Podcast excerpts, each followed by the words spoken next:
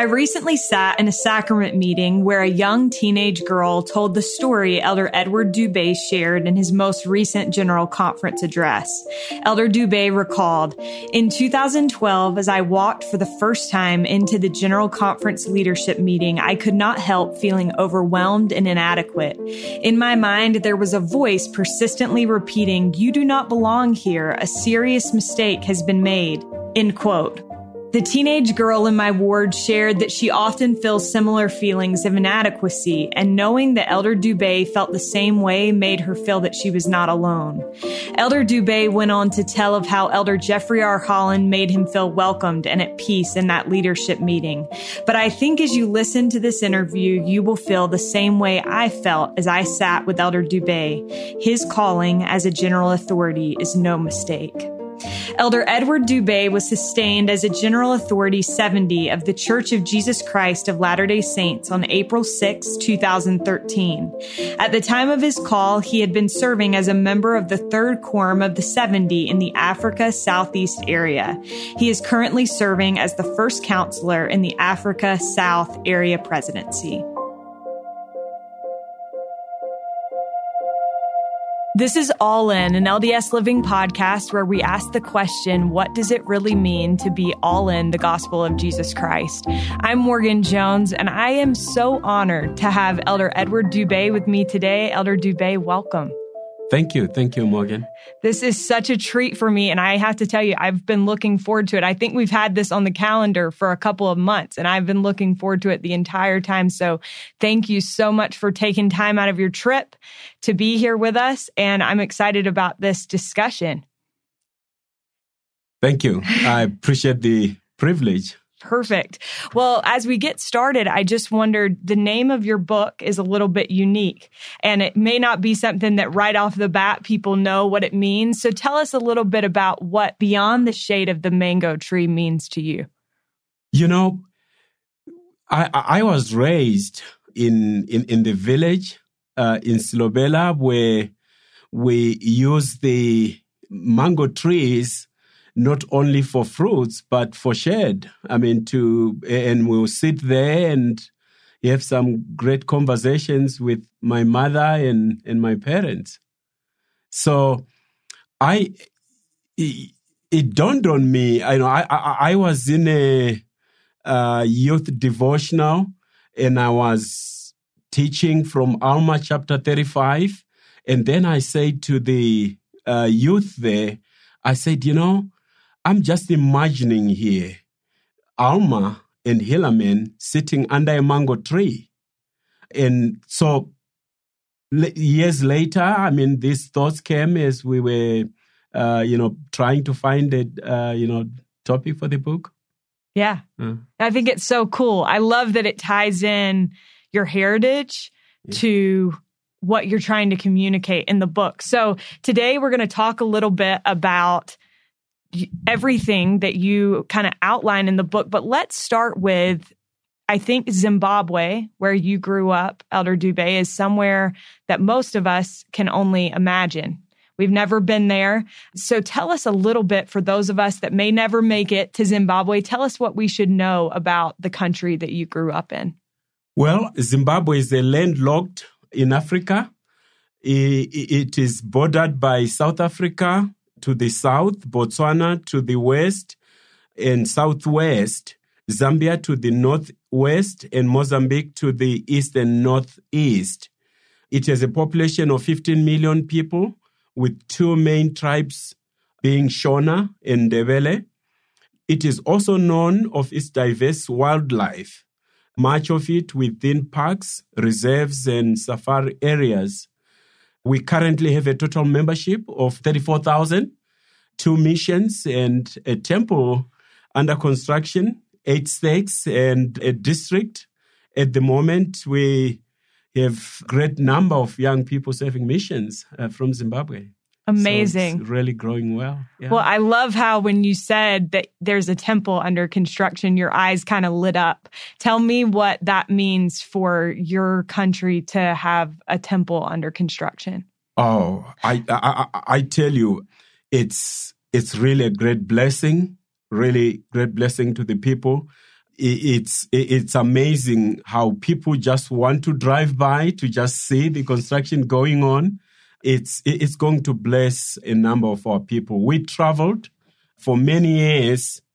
We traveled to Johannesburg, South Africa, which is about 12 to 18 hours, depending on the immigration officials. Sometimes you you you know you you just there for longer.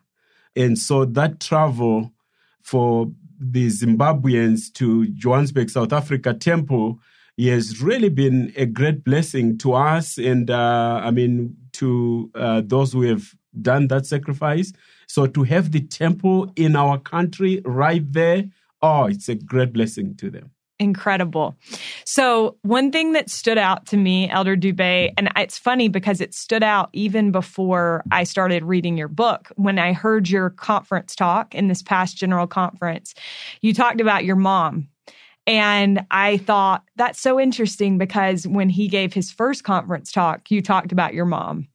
And in throughout Under the Shade of the Mango Tree, you talk over and over again about your mother and about her influence on you. And so I wondered if you could also give us a little bit of insight before we get going about your mom and the type of woman that she was and why she has such an incredible influence on your life. Oh, my mother was a very kind, loving person. She always looked for opportunities to serve others.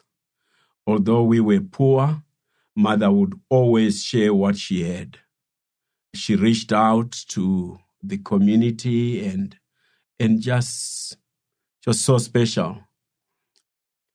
A, a, an incident, uh, you know, I can uh, relate is when my father was working out, you know, there in Harare, went hunting with his bosses, and they he had dried meat. They served the drying meat, the dried meat and my father brought these bags of dried meat.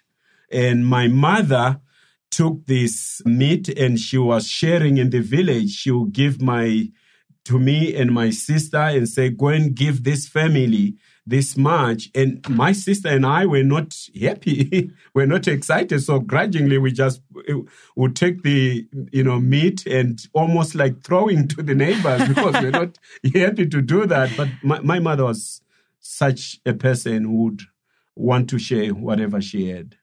And she not only had a great impact in me, but really to all my siblings as well. They they all doing their different things, but you know they w- we have one thing for sure when we think of honest integrity. I can look at my siblings uh, and see the things they do is really all from my mother's teachings. So impressive. So, Elder Dubé, let's talk a bit, if it's okay with you, about your faith background. You were raised in the Catholic Church. And then in the book, I think it's sweet, and, and maybe this is a good place to start you talk about how you fell away from the Catholic Church and you kind of give a message of hope to anybody whose child has fallen away from their faith, whether it be our faith or a different faith. Tell me a little bit about that, about your upbringing in the Catholic Church and then kind of that falling away. And then what would be your message to parents whose children are kind of not following the faith tradition that they've tried to raise them in? Well, I'm truly grateful that I had that privilege, you know, to be raised in Catholic Church. I, I share, of course, in the book my experience when I was 10 years old, when I was in sitting in this building chapel. As I was sitting in this chapel, there were images of the Savior pasted on the walls, right from you would see his birth, his teaching in the temple, um, you know, his suffering and carrying that cross.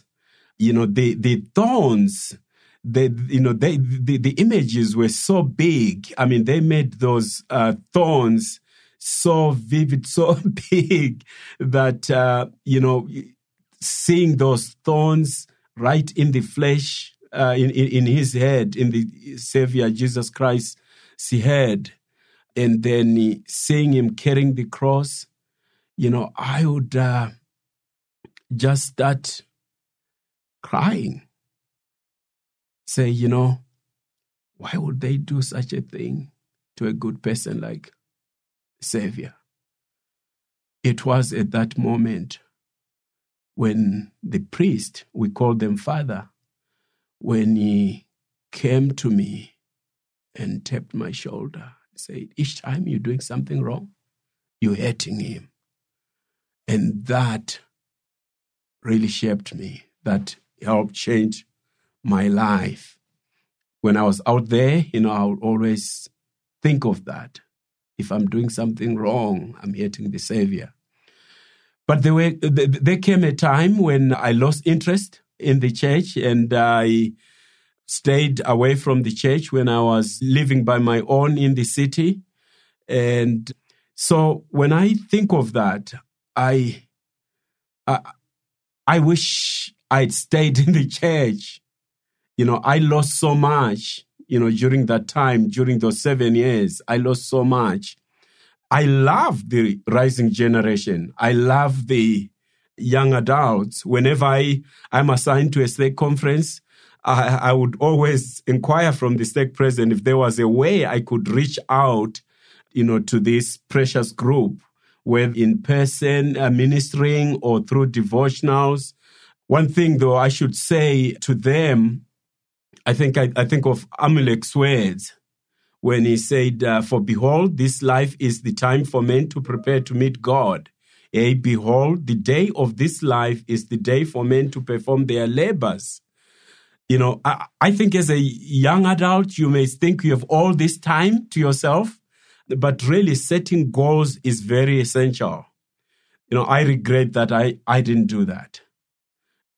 President M. Russell Ballard observed, I'm so thoroughly convinced that if we don't set goals in our life and learn how to master the techniques of living to reach our goals, we can reach a ripe old age and look back on our life only to see that we reached but a small part of our full potential. Parents, you know, on parents need to spend quality time with their children and be on their level. Taking a genuine interest in them is the key. Be the friend of your children's friends. Elder D. Todd Christofferson, talking about the rising generation, said millennials tend to reject hierarchy. They are not reluctant to challenge authority. For them, respect comes from interaction and relationship rather than titles. They have less trust in traditional institutions, including government, business, media, and religion, than previous generations do. Instead, they trust their peers and seek peer validation. That's why it's important for parents to be the friends of their children's friends. Right. So that they can be, you know, you right. know on, on their level. Absolutely. We, of course, do the best we can. And if they choose otherwise, we just need to remember that they also have a loving Father in heaven who loves and knows them. We should never give up on them. The Savior, you know, said to us in 3rd Nephi chapter 18, verse 32, For unto such ye shall continue to minister for ye know not but what they should they will return and repent and come unto me with full purpose of heart and i shall heal them and ye shall be the means of bringing salvation unto them so beautiful. Thank you so much. I want to touch on something before we get too much further. Elder Dube, I am so impressed as I read the book and now listening to you, how well you know the scriptures and the words of living prophets. Tell me, especially as how long ago, how many years has it been since you initially joined the church? I, I joined the church in 1984. Okay. So let's say uh, 30. Well, I need to make my to, to have my maths correctly. Here. Yeah, I think So- that'd be like 37 years, yeah, right? 37 years. Okay, yeah, I added yeah. five years onto my life. So Okay. that's how I knew. Uh, okay. Um, so I think that this is so amazing because technically, in church years, you're not that much older than me, if that makes sense. Meaning, I've Mm-hmm. had 32 years of life, you've had 37 years in the church. You know the gospel so well. And it's apparent in the way that you write, it's apparent in the way that you speak. How would you say that you have come to know the words of living prophets and the words of the scriptures so, so thoroughly? Well, it's really studying. It's studying. I I'm truly grateful for my mission experience. You know, where they give you a, a desk and you you allocated time. So you're studying the scriptures on certain time, certain place, and so forth. And so when I finished my mission, I continued with that trend you know, where I would uh, just study my scriptures, you know, every day.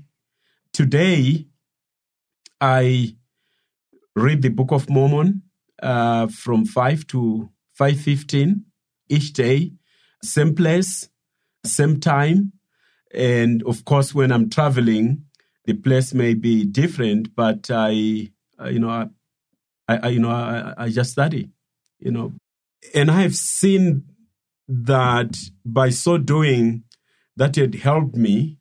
Sometimes when I go to a question and answer session, you know, I can answer the questions through the scriptures because you know I've taken time, Right. you know, to study, uh, Right. to to study them, and and and I think it it happens to anyone. All we need to do is just uh, invest that time, and yeah. Absolutely. I love what you said about your mission. I remember when I was on, when I was going on my mission, my grandma, who's a convert to the church, she said, take advantage of this time because there will never be another time in your life where nothing else is as important as studying the gospel. And I don't even know how she knew that.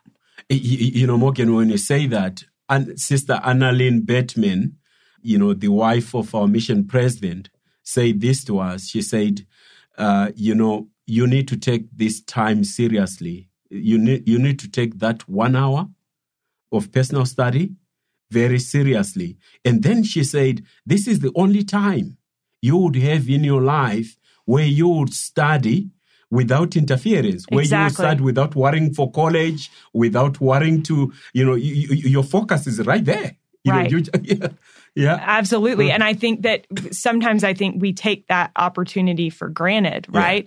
And it does it it shapes your missionary service. It shapes the way that the rest of your day goes Yeah. when you start with personal study, but I also think it shapes your whole life afterwards. So I love that. Elder Dubé, I so appreciate the dedication that you have put into sharing some of your life's lessons and some of the things that you have found to be helpful in your life in this book. You talk about how you first came in contact with the church while working for a member of the church. And he gave you a Book of Mormon and and initially you said, you know, you accepted it because you didn't want to lose your job. And he would ask you, "Have you read the book?" And you were like, "I didn't want to lose my job." But tell me about what it was that caused you eventually to open the book and what was it about opening the book that then opened your heart to the gospel of Jesus Christ? You know, when I, you know, when I think of, you know, taking two years without opening the book, you know, I mean, if, if you think of that, just think of, I mean, look at the contrast. Brigham Young spent two years studying the Book of Mormon and, you know, learning about the church before he was baptized. So, I mean, to, to think of when you look at that, I mean, you, you, you see here Brigham Young, an intellectual. And then you see here where I took two years without even opening the book. I mean, just looking at the book for two years. Can you see the difference? Morgan here, look, intellectual on the other end, and here an idiot. Oh no, I mean, that is not true. I mean, so, so, so, so you know, when you look at that, you say, "Wow." Um, however, you know, here's, you know, you know, can, can you imagine? You know, I, I, I'm grateful that Lista gave me the book, but he gave me after he had related the experiences from the Old Testament. We're talking about wars. And so he related the wars in the Old Testament and then gave me a Book of Mormon. Can you imagine if Lista Heath shared the experiences from the Book of Mormon, the wars in the Book of Mormon? I probably would have read the Book of Mormon that very evening. I, I think I think to most of us, we we give out the Book of Mormon missionaries do that a lot where they mark, they say, okay, we've got some markings and so forth, you know, go ahead and read this. Right. But can you imagine if you share something in the Book of Mormon? So what really touched me when I read the uh, the Book of Mormon was the Savior's appearance to the Nephites we had gone through turmoil and wars. Thinking of our own war in Zimbabwe, this was just three years after we had attained our independence from Britain. I knew some people who didn't make it. Some were maimed for life. And so, as I was reading I felt as though the Savior Jesus Christ was reaching out to me.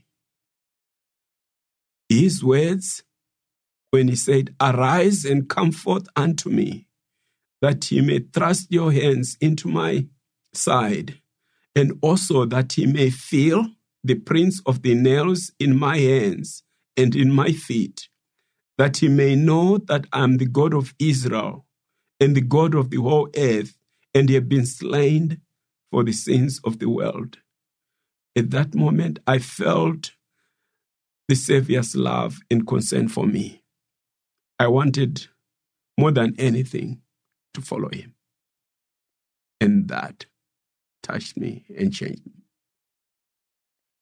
I love that suggestion, Elder Dubé, and I think that it's something that those that are listening, and certainly myself, we can take away from this conversation is that when we share the Book of Mormon, we should share what's in it and why it means something to us or why we think that it would mean something to the person that we're giving it to and that that could perhaps cause them to open the book a little bit quicker. Thank you so much for sharing that. I want to talk a bit about in the book you you write about the inspiration and revelation through a living prophet that led you to marry your wife. And i thought that this was so neat and and i wondered if you would be willing to share a little bit about that. And and then we'll transition. I i do have kind of a follow-up question to that but let's start there. Mm-hmm. well in africa the challenges we have is to help most of our young adults move from the traditions which are our forefathers had. You know, the, that marriage is when you're about 30, you know, that's really when you think you're old enough to marry. You need to work and uh, do certain things and and so forth, and then get to that stage where you say, well, you know, and so when I got off my mission, and you know, that was what I thought. I knew Naomi and I loved each other. I loved uh, Naomi, and I just didn't think I was ready to marry her. So when I read President Ezra Taft Benson's words talking about those who were 27 old, actually, I mean, uh, I, I mean, can you imagine uh, I'm 27 years old and I'm reading exactly those words, you know, where, where the prophet is raising concerns about the, those who are 27 years old. And, and even after reading that, even after reading that, you know, I still doubted. You know, I still say, oh, no, no, this doesn't apply to us. I'm sure he's talking to those in North America and maybe some some parts of the world, not here because you know we we just have a different situation. I still had doubt, so I, I really felt the tender mercies of Heavenly Father. I mean, just to think, I just read the article, and my branch president calls me in his office, and he said, "Eddie." You realize you're getting old. And uh, a missionary, you know, is reading and is, you know, putting in some marking and, you know, leaving it where I could look at and, and, and all that. I, I you know, I, I, I guess even the father was saying, well, he doesn't listen. Let's see if I can give him all these, you know, visual aids and help and, and so forth. And finally, I got it you know, I got it on that conversation with my branch president, John Newbold, and I just felt, yes, yes, I can do it. Amazing. Uh, I I wondered too, kind of as a follow up to that, Elder Dubé, you you mentioned that you thought maybe that this applies to people in North America, but maybe it doesn't apply to me here in Africa. So tell me about the what you've learned about the ability of the gospel of Jesus Christ to apply to people everywhere? Well, I've learned that uh, the Lord speaks through his servants, the prophets, seers, and revelators, to all his children in every nation and age. His words are for everyone, regardless of uh, our situations, our circumstances. You know, he, he speaks to us. I've also learned that uh, the 15 men we sustain as prophesiers and revelators, they are prophesiers and revelators. Their lives are dedicated to serving the Lord. They, I say, they don't have a life.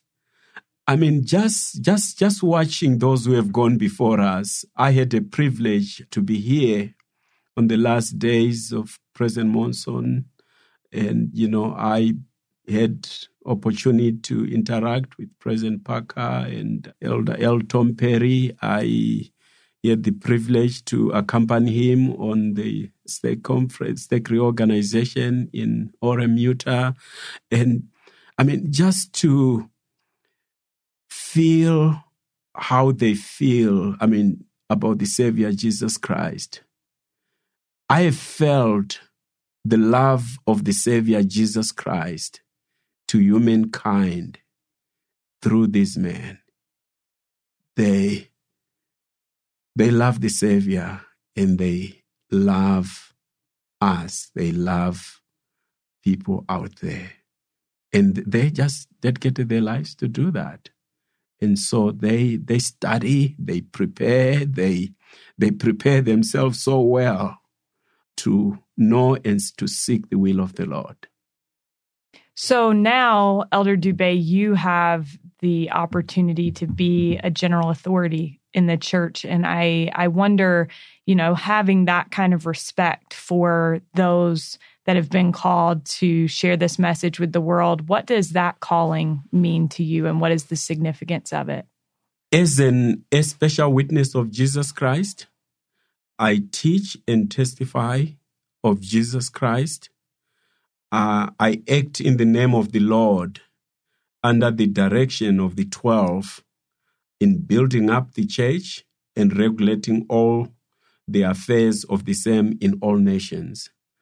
I'm humbled by such a privilege to uh, to serve and and to just follow the counsel of these great men, 15 men, as they point me and all of us to the Savior Jesus Christ.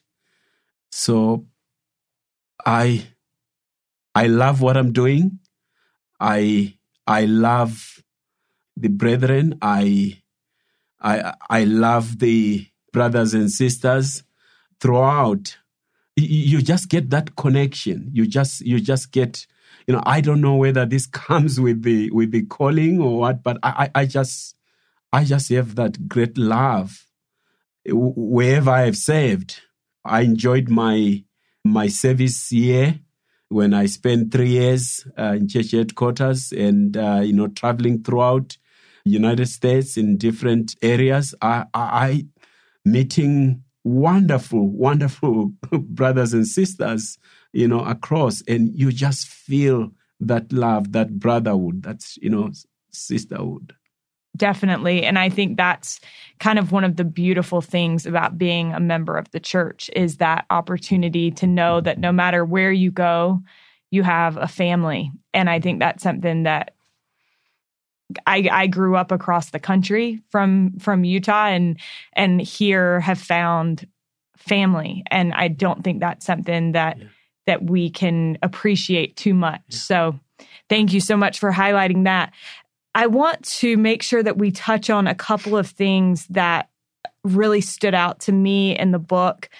You tell a story about letting go of some cultural traditions and and you kind of highlight the idea that sometimes being a member of the church means letting go of some of the things that we may have grown up with traditions or customs and instead embracing gospel traditions. And i would imagine that that your culture has some pretty specific traditions. So i wondered if you could give us some examples of traditions that you maybe had to let go of and then gospel traditions that you have learned to embrace you know, when you say that, Morgan, I, I, I just think of my our early experience. We just been met when we just got married with Naomi.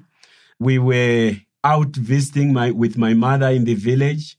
I went and stood by my mother who was sifting some groundnuts. And as I was standing by her, Naomi came and she came and stood by me. And then Naomi held my hand and I kind of brushed her hand gently aside.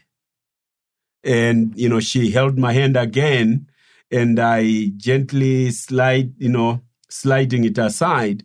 In my mind, I was saying, I never saw mom and dad holding hands, you know? And, and so I was uncomfortable. And, you know, Naomi stood there and, uh, you know, holding hands and, Eh, eh, eh, and so that was strange for me. And I mean, and I'm truly grateful that Naomi helped me to overcome that. To love and to embrace each other is really the key. So you express, you, you, you not only embracing each other, you express love for each other and so forth. And that that what what what that does is strengthens your your love for each other, but also it binds you together. And so so that was one of the tradition. If you were if you were to come to Zimbabwe in early you know, I'm saying this. I know the, the couples we have served there in Zimbabwe in early 90s. They would you, you go into a chapel, you would see men sitting on the other side and women sitting on the other side. You know, that's the tradition. Right. You, you, you, know, but over the years, with the rising generation, our returned missionaries, you know, taking leadership in the church, you know, serving as bishops, stake presidents, uh, we see a different, different uh, culture now where they're not only sitting together, but they're holding hands, they sitting as couples and so forth. And so, yeah. So that's, you know, that's one of the cultures uh, which we had to work hard to make sure we overcame. So fascinating. So, Elder Dube, I want to ask you before we get so I, I want to kind of transition into some more Christ centered questions here toward the end. But before we get too far into that, we talked about your mom initially. And I said, that I, I thought it was interesting to note that you've talked about your mom in multiple conference talks, in both of your conference talks, and then in this book. And I noticed that your mom never joined the church. In fact, she joined the Methodist church, you said later in her life. So she converted from Catholicism to the Methodist church. But still, it seems that she remains one of the greatest influences on your faith. So tell me how that works. I was a poor missionary, don't you think? I mean, I could have, uh, I had all the I doubt that's the problem. you know, I had all the opportunities uh, and so forth. Well, I must say though, mother lived in the village. There was no church. And the, the, the, the church in Zimbabwe is established in the cities. I would think that if she was, you know, she might have uh, joined the church. You know, I know she is now. I mean, but but let me just say, mother loved and respected the Lord. And I think that's what matters most the love we have for the Lord. Uh, I, I, say to uh, young couples, I say, going to church is okay with your children, but you need to do more. You need to help your children feel what the Lord means to you. They need to feel that it's not going to church only. Uh, maybe if, I, I, don't know if you have time for this, but uh, I had a situation. We were ministering some parts here in the southern part of United States with the stake president, mm-hmm. and we visited with this brother. This brother was on separation with his wife. As we visited with him, uh, you know, ministering to him, he he said that uh, he was very concerned that his wife was not active in the church. His wife was not, you know, living the church principles. They had taken custody, sharing the time with the children, that he was concerned that they will learn some things which would take them away from the uh, gospel when they are with you. I also learned before we got to this brother that he had gone to the bishop and asked to be released uh, from his calling because he was now a single parent and he had some work to do. He had a job and raising children. So he thought to be released would be uh, helpful. So I, I then said to this brother, I said, you know, I think that doesn't matter whether they, whatever they learn from their mother. I think what matters is what they will feel when they are with you. If they can feel that you really love the Lord, you know, that what what matters. They, you know, the Spirit will testify to them what is right. Then I said to him, I said, you know, I said, well, you don't seem to be doing this very well by, you know, asking the Lord to release you from a calling. I said, you, you, you just becoming a church goer. That's not enough you know, the bishop knows and the Lord knows through the bishop, he knows whether you need to be released or not. You cannot ask to be released.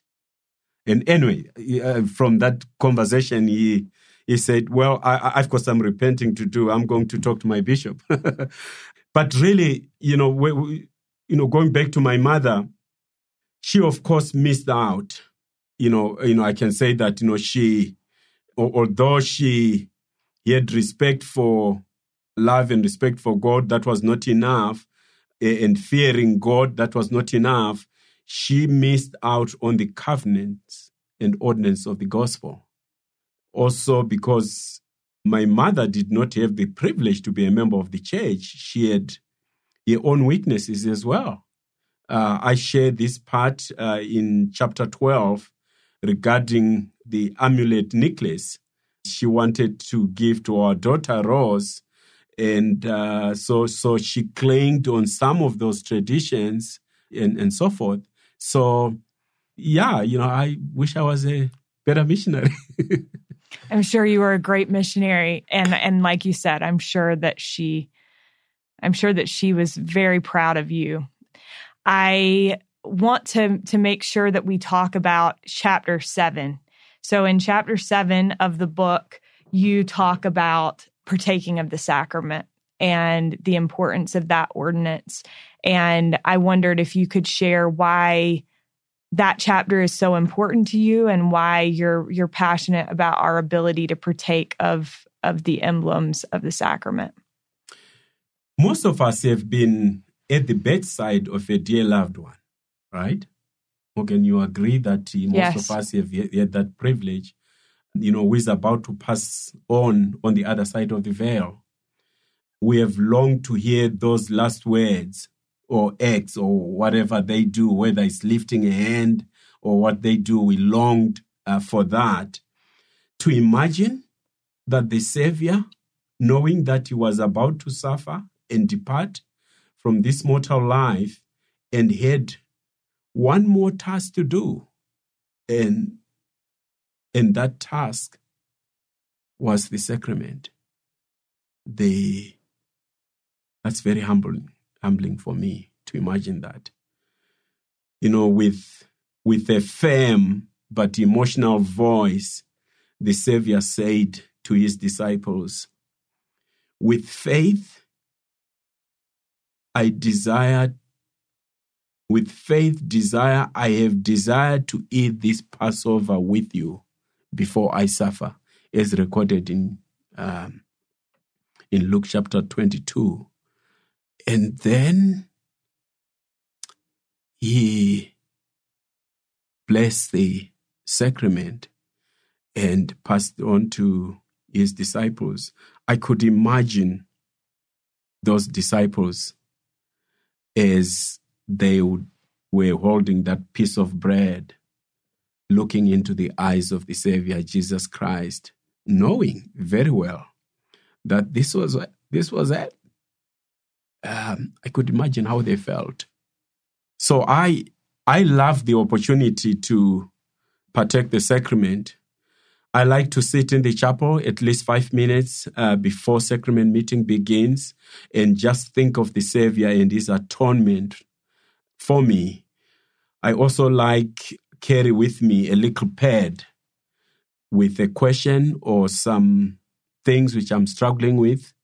You know, I just write down and in most situation it's either through a speaker you know i get some inspiration or sometime when i'm going home or that evening at home i get some uh, inspiration as to what i was struggling with.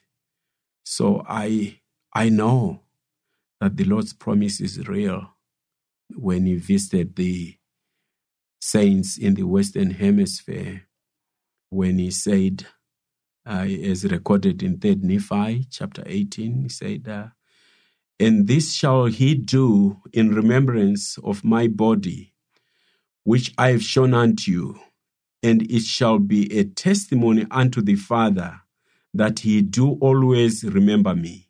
And if ye do always remember me, ye shall have my spirit to be with you. I I'm truly grateful to have his spirit with me.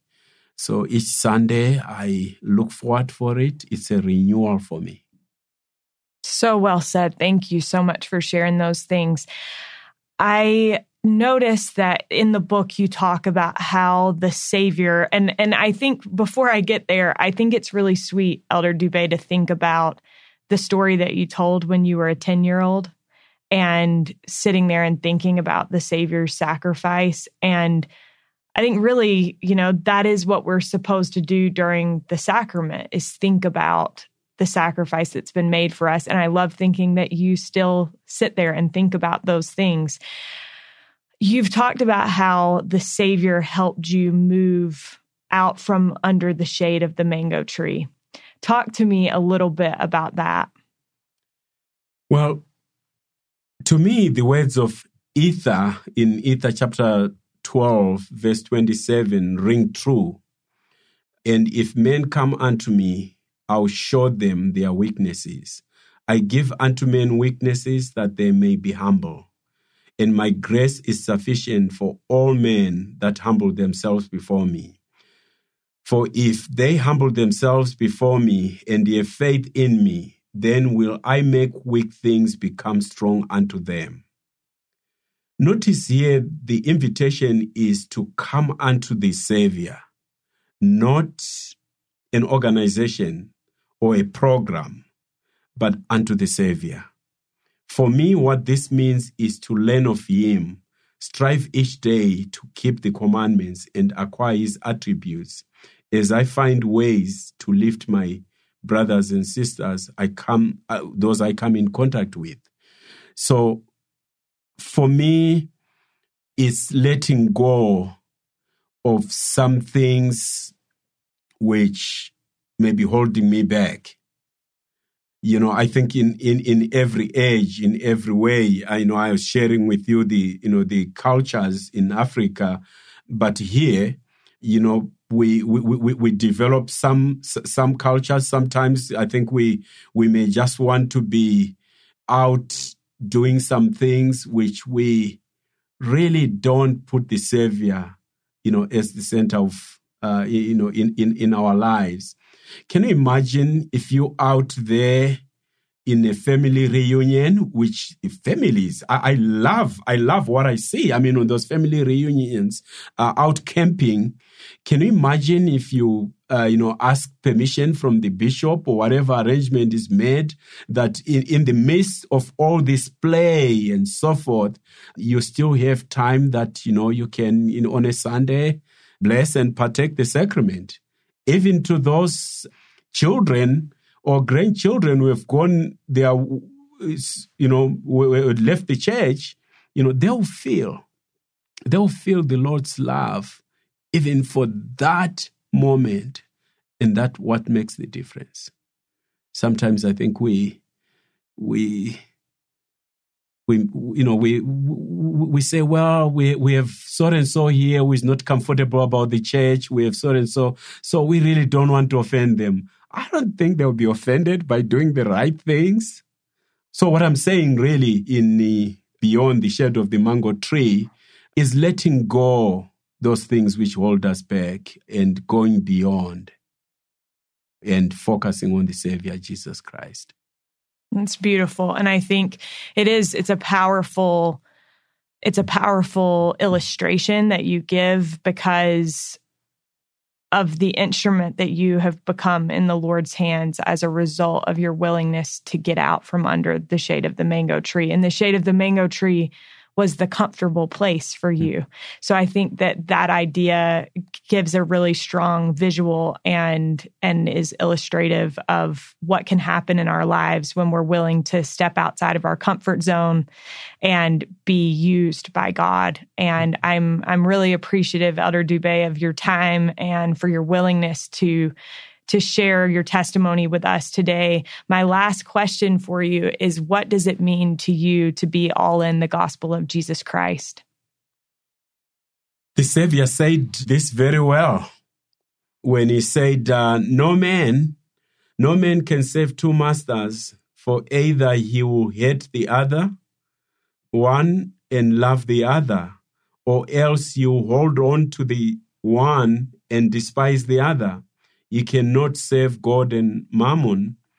To find true happiness requires us to place our faith and total commitment on the Lord Jesus Christ, to fully do His will. He teaches us through His example when He said, Behold, I have given unto you my gospel, and this is the gospel which I have given unto you that I came into the world to do the will of my Father because my Father sent me. So, uh, I mean, to think that the suffering he experienced in the Garden of Gethsemane and the suffering in carrying his cross to Golgotha, to think that, you know, he was doing this because it was the will of the Father. For me, it's very humbling. So when I when I'm in all in in the gospel of Jesus Christ, what it means to me is to care for others, to, to learn of Him, to serve, to, to find ways on how I can be of help to others. There is joy in that. You know, it's not all gloomy and sad and so forth, but, but, but there is joy. Uh, I'm sure, you know, you, you, you have felt this you know people out there members out there and others you have felt whether whether you you, you helping someone outside, whether this is a calling or, or something, impressions you have received that you want to do something good, you feel good. You feel good when you do that. And that's really what the Lord expects of his children.